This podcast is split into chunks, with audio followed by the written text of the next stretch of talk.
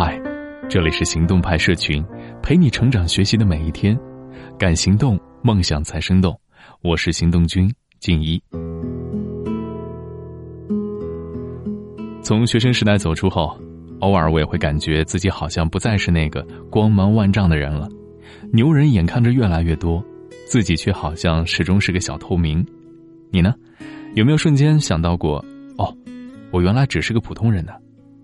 今天的故事来自卡西姑娘，我们一起听听。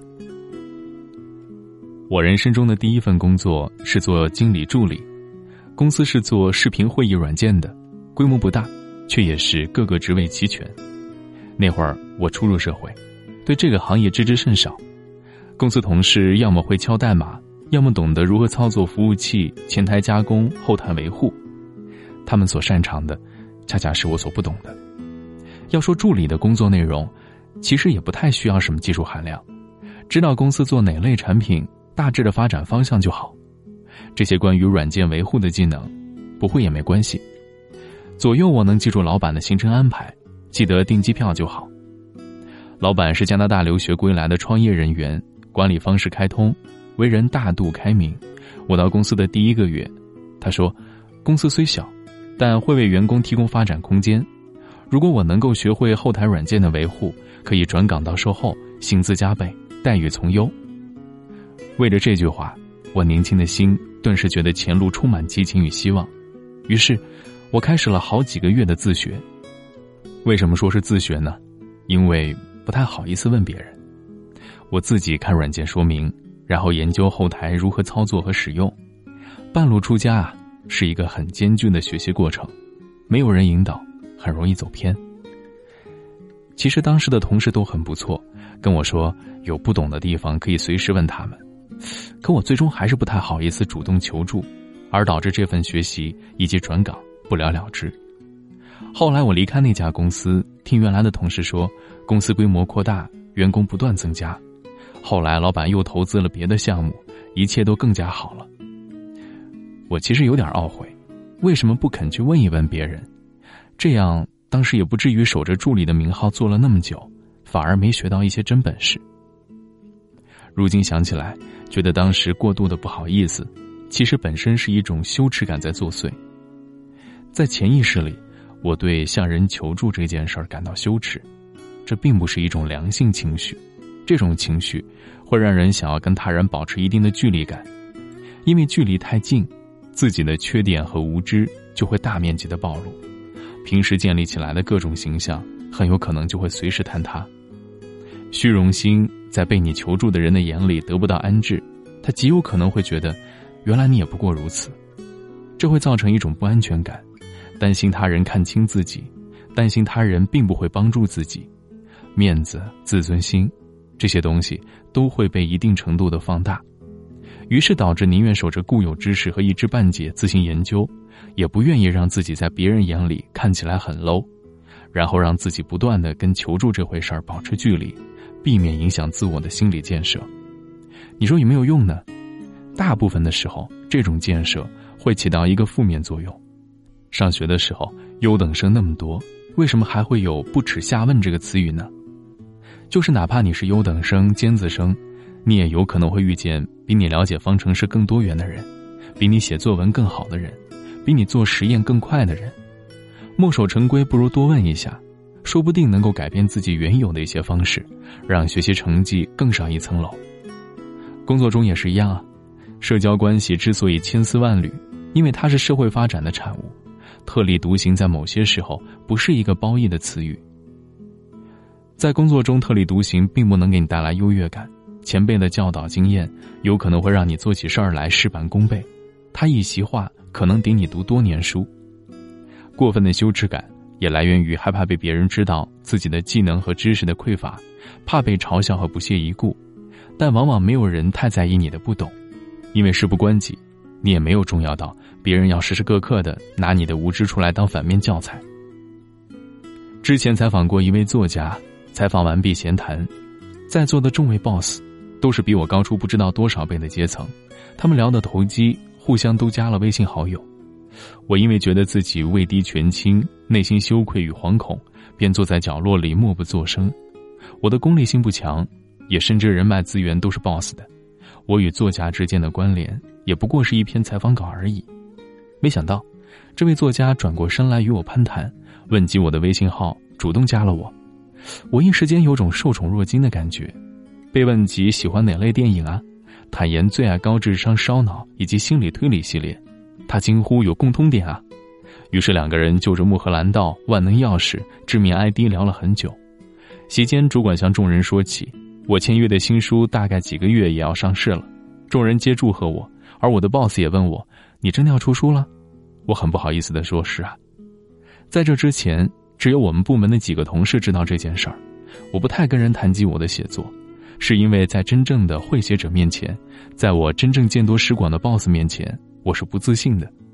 我总以为，我的段位即使再多修炼几年，可能也达不到他们那种境界，这种小打小闹。聊以自乐就好了，还是不要自讨没趣。但我发现，其实是我想多了。真正的高手是不会贬低任何人的努力，他们谦和、宽容，会鼓励你，会告诉你一些经验，让你避免走弯路，甚至还会指引你一些你可能自己摸索良久都找不准的方向。就算与真正的作家之间只有一篇采访稿的接触，但与他之间的沟通交流，也会让自己通透不少。而且，当我们交流的时候，我们之间也是平等的。交谈本身也能带动自我提升，而羞耻感容易阻止这种提升。不自信、没底气、知识匮乏，都会造成这种羞耻感的加剧。但是不要慌，求助、询问、咨询，这本身也是一种对知识的补充。羞耻感所带来的担忧通常有两点，一个是对方的看法，比如。被你求助的人是不是会看轻你啊？是不是会觉得你徒有虚表、未见真知？是否真的会帮你？关于前者，不要想太多。即使他觉得你没有他想象中那么优秀，原来你这么多不会的东西，也不如你能学到的真本事来的有用和实际，不是吗？而关于后者，更不要想太多。如果态度好，能获得指导，那么请你放低姿态；如果金钱能获得帮助，那么，请你对求助付出对等的费用，要收获就要有付出，这是应该的。第二是自我认知，羞耻感本身是一种心理上的过度的不好意思和畏惧，怕别人笑话自己，怕被人不理解自己，会想要与他人保持安全的距离，这样一切都不会暴露，任何不好的行为和习惯都不会暴露。但其实没有谁是完美的，你走近了就会发现。他人也一样不是万能的，你所具有的缺点，别人可能也有，各有所长，各有所短，所以羞耻感应该是有实现的。长久过度的羞耻感会让人失去动力，情绪忧郁低沉，会让人不好意思去开始一件事儿，不好意思求助，从而得不到应有的进修和发展，畏首畏尾，做事情放不开手脚。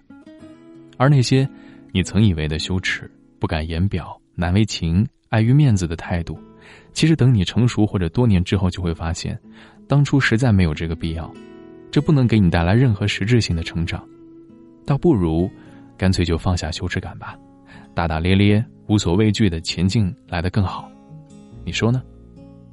你可以在行动派 Dream List 微信公众号回复“普通人”三个字儿，来回看整篇文章。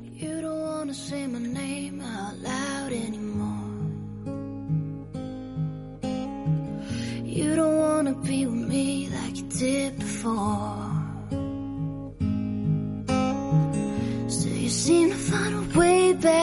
Into my heart. You don't wanna see it, but we couldn't be apart. With a little bit of patience, we could be great. With a little bit of work, we could be no less than extraordinary.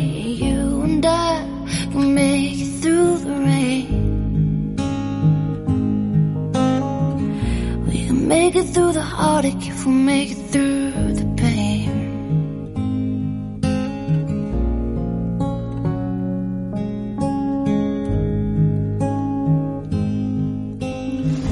You don't wanna play with fire just in case you get burned. But you don't wanna lose the thing you love most do. Every time you find a way back into my heart. You don't wanna see it, but we couldn't be apart. With a little bit of patience, we could have been great. With a little bit of work, we could be no less than extraordinary.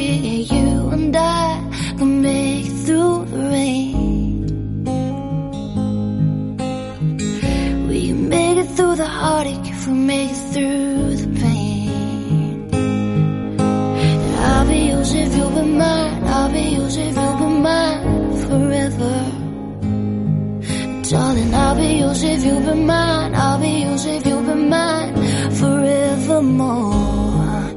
Yeah, I'll be yours if you'll be mine. I'll be yours if you'll be mine forever.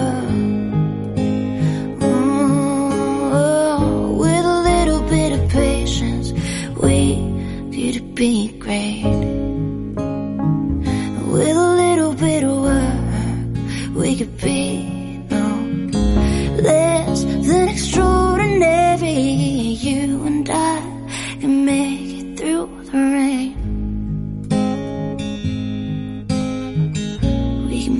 through the heartache if we make it through the pain.